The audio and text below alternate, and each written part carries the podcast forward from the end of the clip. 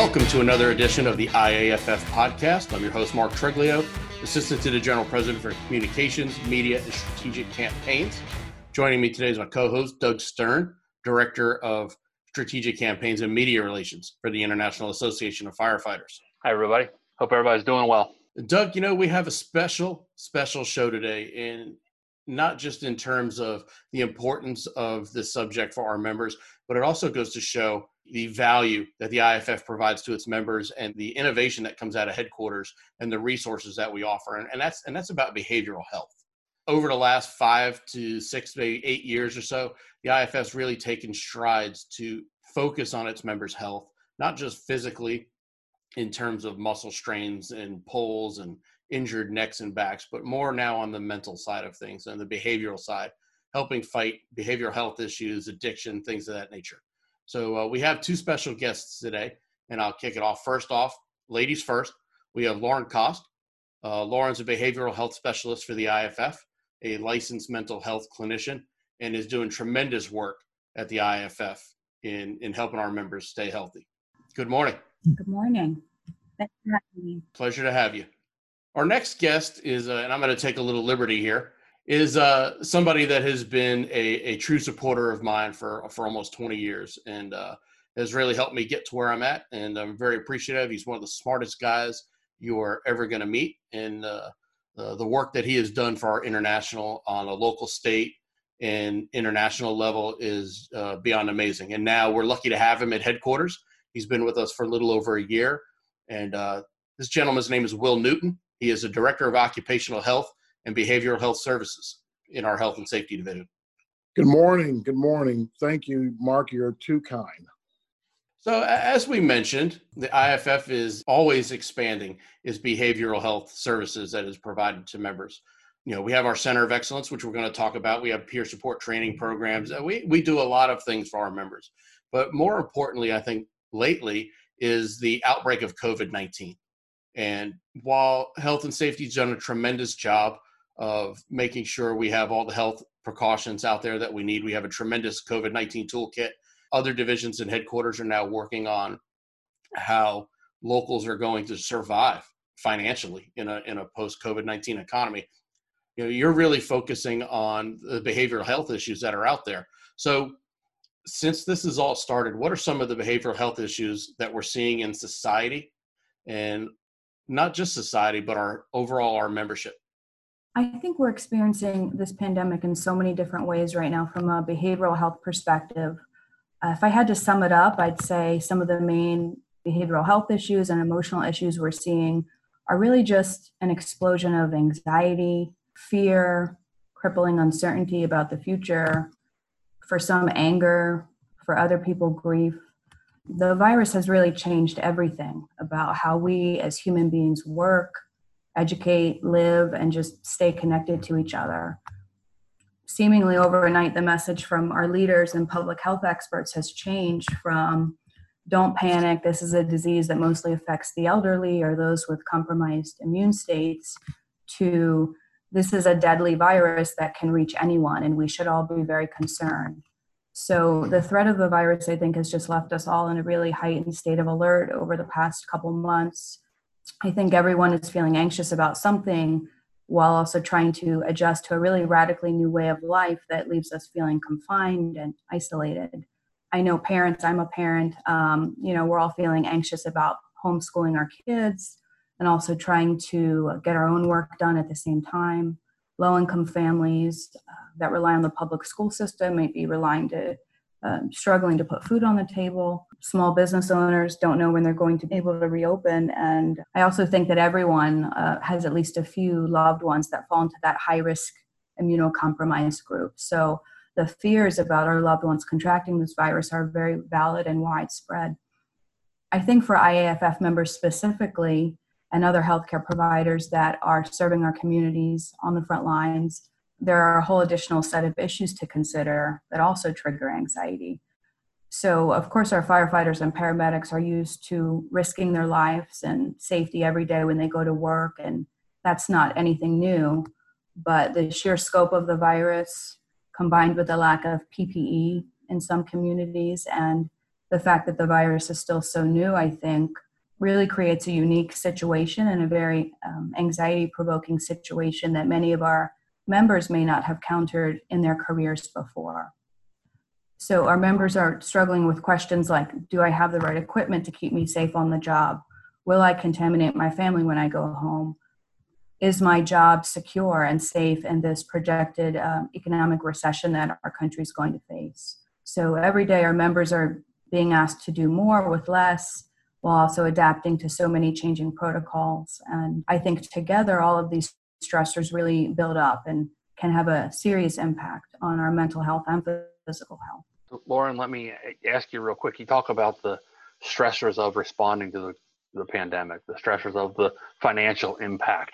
I know there's a lot of firefighters that are working with their families to try to not bring the virus home.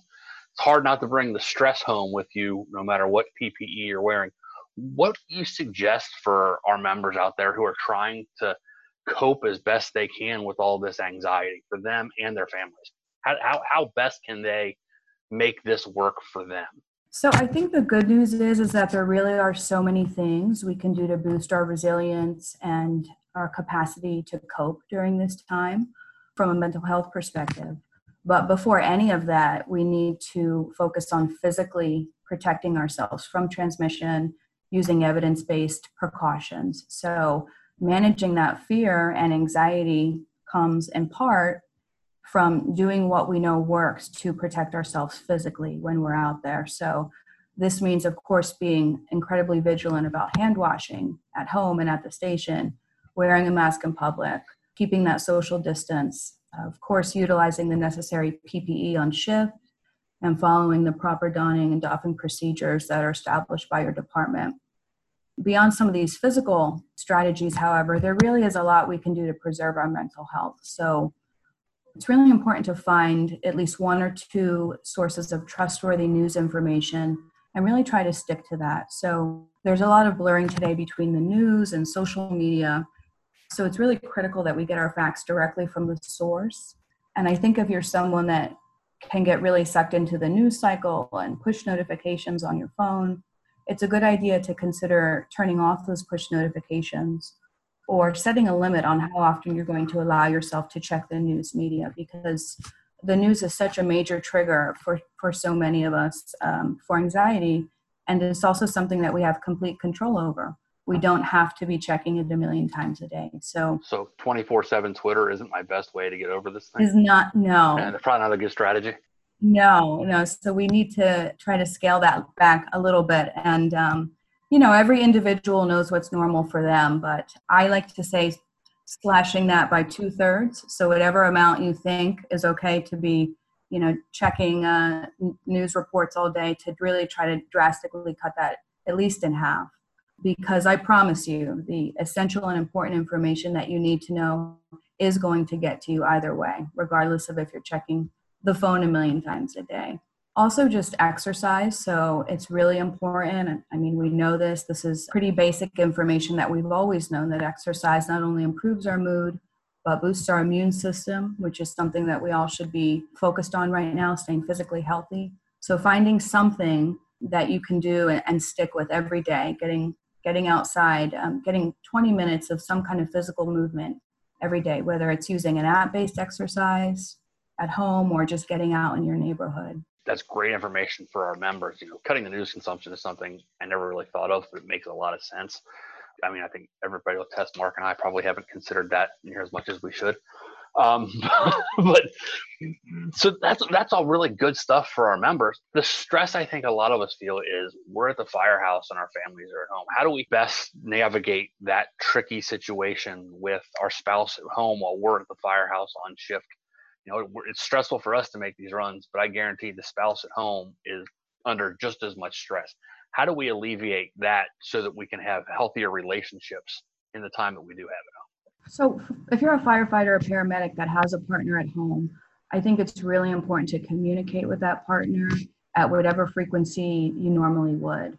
What I think is really challenging for some families right now is that while our first responders are working their same schedule or things might be business as usual for them or they might even be working uh, more shifts the other partner is confined at home all day, often trying to homeschool one or more kids and, and is also teleworking themselves. So, in addition to worrying about the health and safety of their loved one on the front lines, they're also managing all these factors at home. So, that's very stressful. So, I think we really need to em- empower our spouses and partners that are at home to really set reasonable expectations for themselves and for their kids in terms of what they're going to be able to get done in the day. So, keeping a really flexible attitude and encouraging that partner to take breaks whenever they're able to. So, um, if there's an older child in the home that can keep an eye on the younger child while um, the parent takes a few minutes of quiet time in the bedroom. Parents that are at home also should check in with other parents during the day who are in the same boat that they are in to get some validation on how challenging um, this is and, and really how unique this situation is. I think, you know, above all, it's just so important that we all remember that this is not going to last forever. I saw an interesting comic the other day, and it was a conversation between a mom and her older kids. And the mom was asking, Do you remember that the time of the coronavirus outbreak? Do you think you were damaged forever? And the kid said something like, Oh, yeah, you mean that time that we all got to stay home together, sleep in, play a lot of board games, and our family got to eat dinner together every night? That was kind of cool. So I think we need to, you know, as, parents and families, just um, be kind to ourselves right now, be flexible, have reasonable expectations, and just also remember that this that this might be a unique opportunity for some families um, to have some special time with their with their family you hit my nail on the head with be kind to one another. I think right now it's so easy to be overstressed, even you know in the work atmosphere everywhere else, but especially at home. Just that extra time that we take to walk in each other's shoes, or just that kindness that we can pay one another, really I think amplifies throughout. Is that fair to say? Yeah, I, I think so. Um, there's no playbook for this situation, so everyone um, is doing their best one of the things that we know is firefighters struggle more from alcohol and drug addiction probably than a whole lot of other professions. How does the COVID 19 pandemic and these stay at home orders really affect our members negatively as they're going through and, and trying to fight their addictions? Yeah, this is a really challenging time for anyone in recovery from addiction. It just is. Stress levels are very high, liquor stores remain open and most of us are coping with more unstructured downtime and, and isolated time than we ever have. So, of course, these are all triggers for use and relapse. Members that are in recovery, especially early stages of recovery, like 90 days of sobriety or less, need to get very creative to stay connected and supported during this time. If you're someone that has a sponsor, establish a regular time, a consistent time of the day to check in over video chat whether you attend Alcoholics Anonymous, Narcotics Anonymous, or Smart Recovery meetings, get to an online recovery meeting today.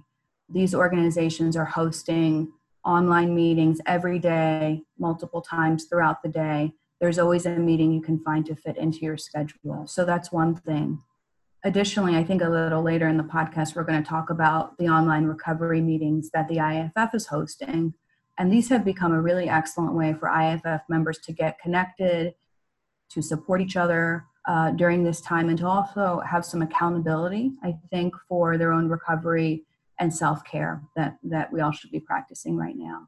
If you're in recovery and um, battling that addiction, uh, and, and you find being home very stressful or being confined at home with family or spouse stressful, it's really important to communicate with your partner what you need. So, don't expect your partner to know exactly what you need during this time. You have to tell them.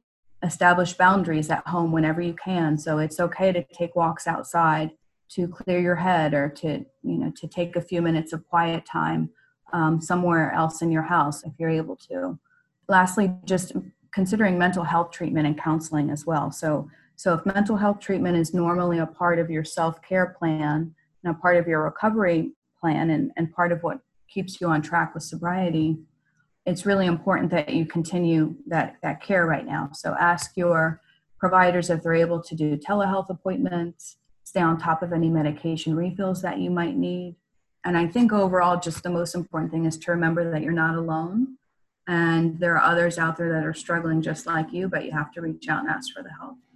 This is some great information, Lauren, and we appreciate you coming on today.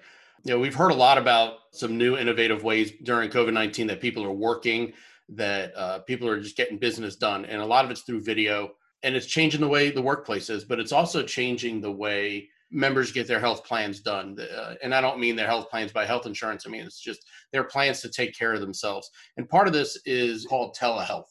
So we've heard a lot about it. Uh, what is it? How's it used in the mental health field? Yeah, um, so the expansion in telemental health services we've seen over the past couple months has been truly unprecedented, and I think it will permanently change how we think about and access mental health care moving forward. Telemental health services are basically mental health services that are provided over the phone, a mobile app, or a secure interactive website. So these services were already gaining plenty of momentum before the COVID 19 pandemic for a couple reasons. One, just if you're comfortable with the technology or can get comfortable with it, it's incredibly convenient to participate in a therapy session from the privacy of your own home rather than having to drive across town. Two, um, for someone that is concerned about stigma or being seen in the waiting room of a therapist or doctor's office, telehealth is a great option for someone that has these kinds of privacy concerns and doesn't need an intensive level of daily support such that you would get in a intensive outpatient program or a partial hospitalization program. So the convenience um, the security and the privacy is really appealing to some folks. If you're interested in telehealth there are a couple resources that the iaff has made available that i would like to mention now if that's okay First is just if you go on the IAFF uh, COVID 19 website, so iaff.org slash coronavirus, and click on the Behavioral Health Resources tab, we have a guide there Is telemental health right for me? So, this is just a simple information guide about telemental health, and it also contains some questions to consider, specifically questions for clinicians. So, kind of a clinician checklist that you could use when you're going around making phone calls to clinicians trying to find a provider to determine if that person is a good fit for you. Secondly, we also, through our partnership with Dr. Suzy Gulliver, who is a clinical psychologist with the Warriors Research Institute in Texas, IAFF members now can access up to 18 visits of free telemental health services, which are exclusively for firefighters in the United States. So that's something that our US members can check out as well. And then lastly, our Center of Excellence, our treatment center, is currently offering telemental health services to members in Maryland, DC, and Virginia.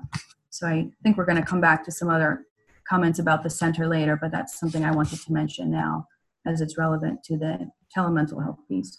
Yeah, we're we're definitely going to hit on the center of excellence before we close out on this episode, but I, I do want to touch on how some IAFF locals have have not really been hit hard by this, but others have been hit really hard uh, where some of our members are reporting that there's like death is everywhere in terms of the amount of casualties mounting up.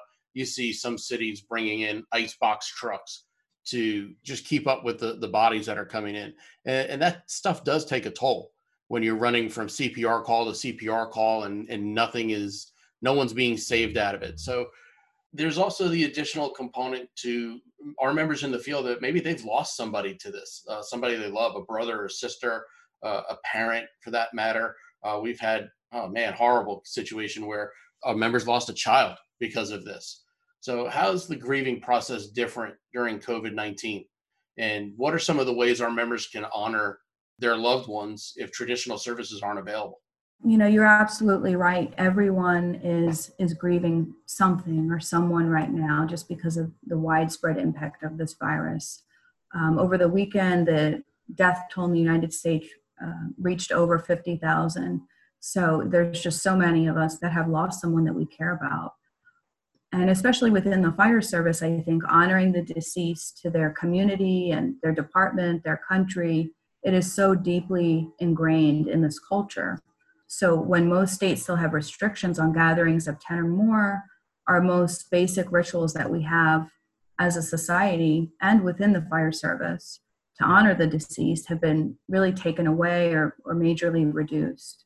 from a mental health perspective, without this ability to come together to mourn, to acknowledge the death, to memorialize that person, there really is a risk of complicated grief for some.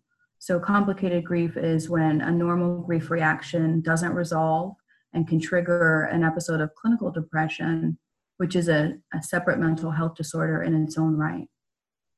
So, I think when we're thinking about how to honor the deceased, how to begin that essential grieving process, we want to think about why do we have funerals? Why do we have memorial services in the first place? What are some of the functions that these rituals serve?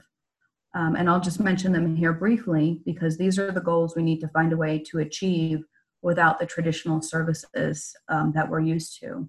So, one, we need to find a way to acknowledge the reality of the death. Two, we want to find a way to express the emotions that are caused by the loss. Three, we want to receive and give support to others that knew the individual. We want to find a way to remember or honor the deceased person. And then lastly, we want to find a way to say goodbye to them. So, both on an individual level and collectively as families or departments, we need to find a way to achieve these goals uh, to honor the, the deceased member without the traditional in person services and gatherings that we're used to. And it is possible. We just have to get creative, and we also have to accept that, of course, nothing is going to be the same as saying goodbye to your loved one at their bedside or in a traditional funeral service. The IAFF has a, a guide on this topic. It's called Coping with Grief During COVID 19 How to Say Goodbye to Loved Ones. So that is on our toolkit website, and um, that contains some other specific strategies on how to memorialize that individual, how to um, say goodbye when again some of our our typical rituals are not available right now. So that's something that members can check out. Lauren, let me let me ask a follow up to that. We talk about the resources, and we're going to get into the resources a little bit more. But you mentioned extended grief, and as it leads into some clinical depression. Mm-hmm. I, a lot of people may not realize that clinical depression it's more than just being sad, right? You want to go over some of the uh, the signs and symptoms that we should be on the lookout for to identify that, so that we then can engage those resources to make it better. You know, when we're talking about a normal grief reaction versus a grief reaction that has become complicated or delayed, there's definitely a few um, key differences. So in normal grief, there are intense periods of emotion, kind of waves of emotion that come and go, versus in complicated grief, there's a feeling of sadness or despair that is truly persistent and intolerable.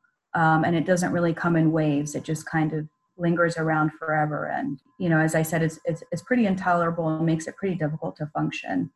Normally, in grief, despite an individual's desire to withdraw, they do feel some comfort and benefit from being around other people.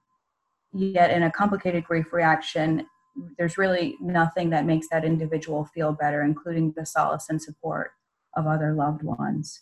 Um, in a normal grief reaction, you know, there's kind of a mix of, of some good days, some bad days, as the person kind of gets back to what their new normal is going to look like. Versus in a complicated grief reaction or, or depression, days become mostly bad with very few good days um, in between.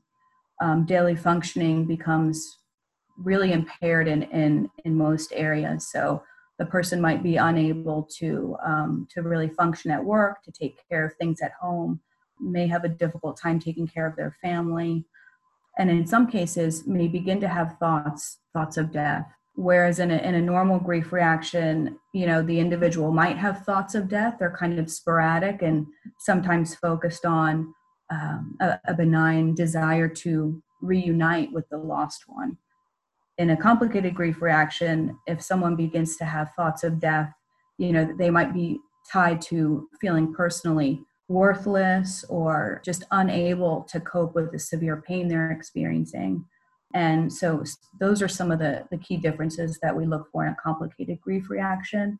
And any of those symptoms I just mentioned individually really would be a reason to talk to someone or seek out some kind of help.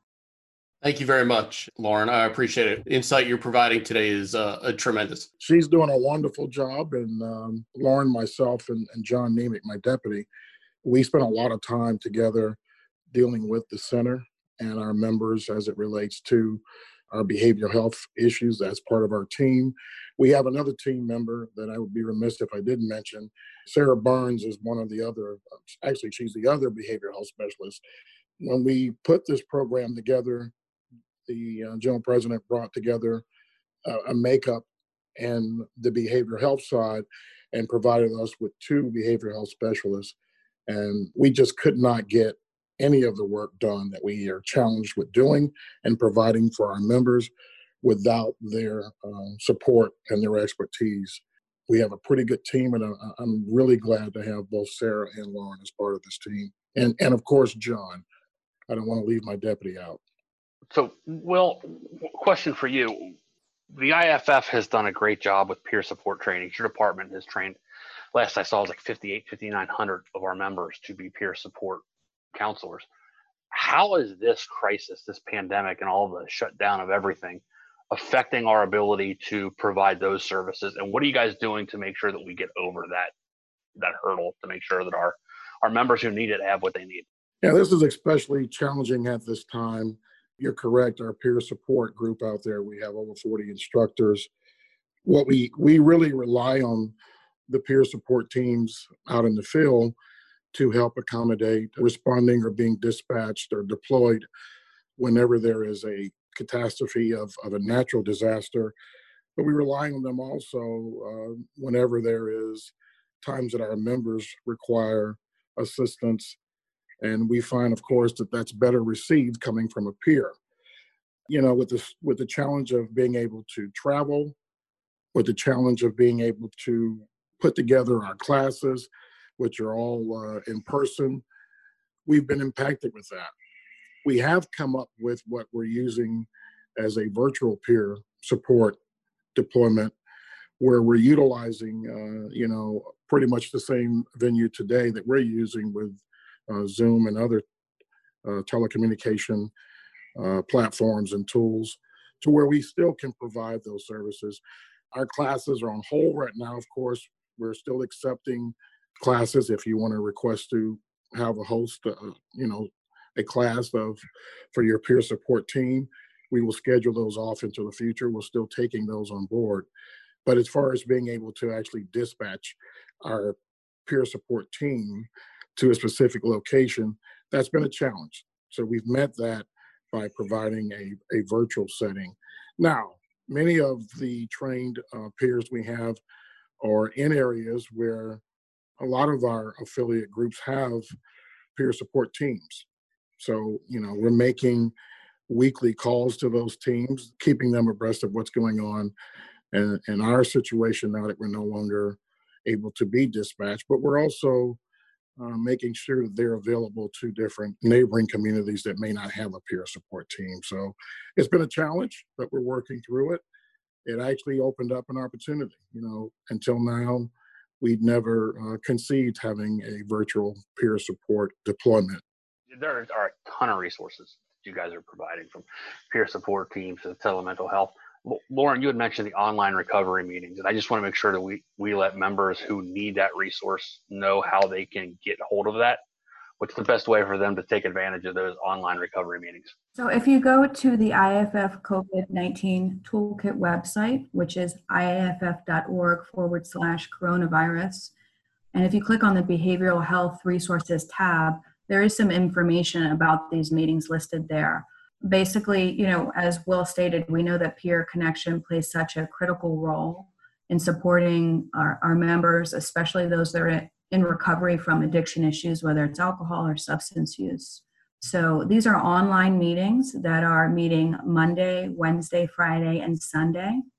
Um, and they're an opportunity for IAFF members that are coping with or in recovery from alcohol or substance use issues um, to come together to connect each other, to support each other, um, and just hold each other accountable. And the meetings that we've had so far have, have just been a great opportunity for firefighters uh, and paramedics specifically to come together and provide a unique um, level of support and understanding to one another when they can't get to their regular AA or NA meetings in the community, you know, due to the social distancing guidelines right now.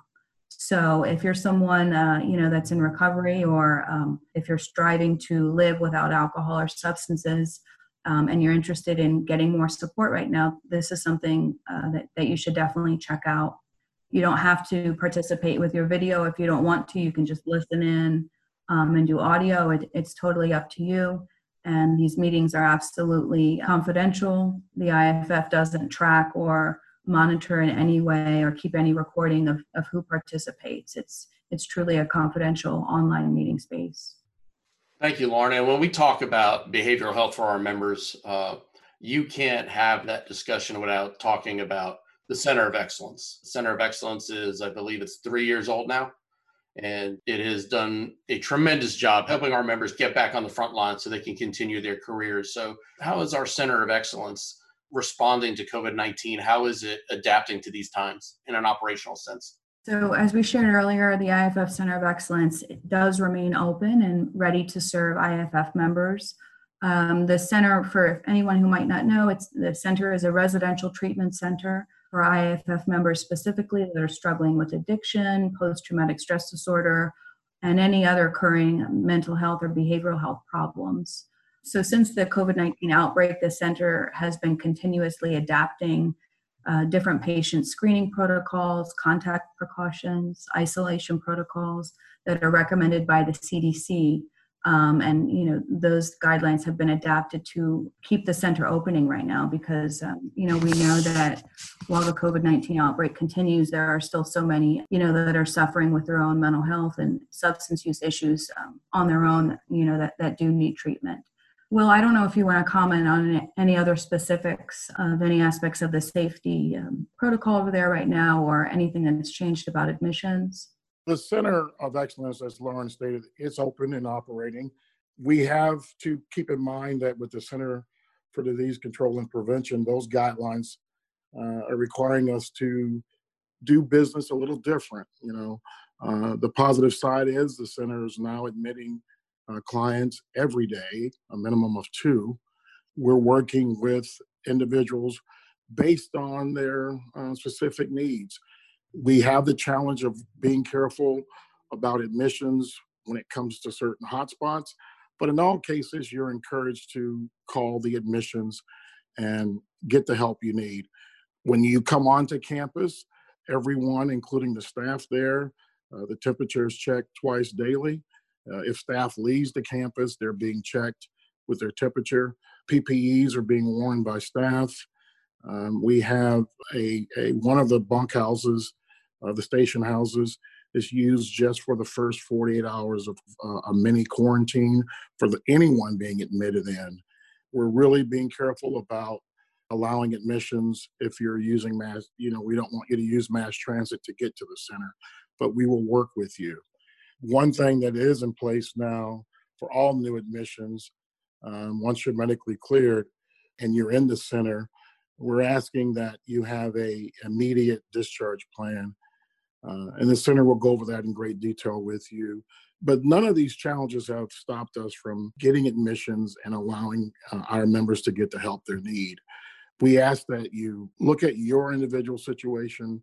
We understand that you're out working or you're um, dealing with this at this time, but we ask that you call the admission center, go over your particular situation, and we're handling this on a case by case, call by call basis to make sure our members receive the uh, treatment uh, that's necessary. So, Will, in lieu of coming to the center, does the Center of Excellence offer telehealth services? Absolutely. As Lauren stated uh, earlier, and uh, part of one of the questions she was going over, that service is available now in DC, Maryland, and Virginia for those that are in that area that can take part of that.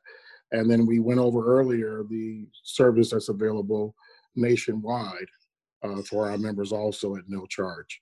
And I would also uh, comment that the telehealth service that the Center of Excellence is providing is really designed for individuals that are not at, at a non-intensive level of care. So for someone that can be supported through once or twice a week outpatient therapy, at that level of care, they're able to receive that through telehealth for members living in Maryland, DC, or Virginia. So the admissions process and the intake screening is the same, um, regardless of if you're seeking admission for residential treatment physically at the center or if you're interested in learning about the telemental health services. You would still call the main admissions line um, and go through the same screening process. Will and Lauren, I greatly appreciate you joining us for this episode. And in closing, if there's a local leader out there or just a member who needs help or or like I said, a local leader who needs help for one of its members, what's the best way to get a hold of IAFF's um, behavioral health services? Your first step as a local leader would be to review our uh, toolkit online, but you can also call the admissions and speak uh, uh, directly to a coordinator there. That's 855 900 8437. The unique part about our admission process is we have two firefighters that are on duty that uh, will handle our members when they call in and ask for assistance, and they will walk you through the entire process from your insurance verification, all the, the, the items that you'll need prior to getting to the center, everything that, that would be needed to get help coming into that center of excellence, the IAFF Center of Excellence, uh, Cole and, and Richard will take care of for you. I would also encourage affiliate leaders to visit the website for the Center of Excellence, which is iaffrecoverycenter.com. So the admissions numbers are on there, are posted on there. There's also a lot of um, just good information on there as well, resources, question and answer guides specifically for family members or spouses interested in sending a loved one to the center. Uh, there's a weekly blog on there that has lots of good information. So that's definitely a resource for affiliate leaders to check out. Also, if they're interested in looking at the specifics of the infection control and safety plan related to COVID 19 at the center, um, that's also posted there on the website. If anyone is interested in just getting general behavioral health information or has questions um, or seeking any of the resources we um, you know, have mentioned or referenced today with the COVID-19 toolkit, they can also reach out to behavioral health at iaff.org, which goes to our on staff behavioral health specialists. Will, Lauren, thank you for joining us today. I want to remind everybody about the IAFF's coronavirus toolkit. It's www.iaff.org slash coronavirus. Uh, check it out for the latest and greatest information that is that is out there to help keep you safe. So, Doug, as we close out today, I think it's important to uh, really stress the importance of taking care of yourself mentally not you personally but just members in the field. I think the IAFF has done a great job. We have tremendous resources available and i urge uh, our members to take advantage of it. I think it really shows just how well thought out and how many resources this IAFF has for our members.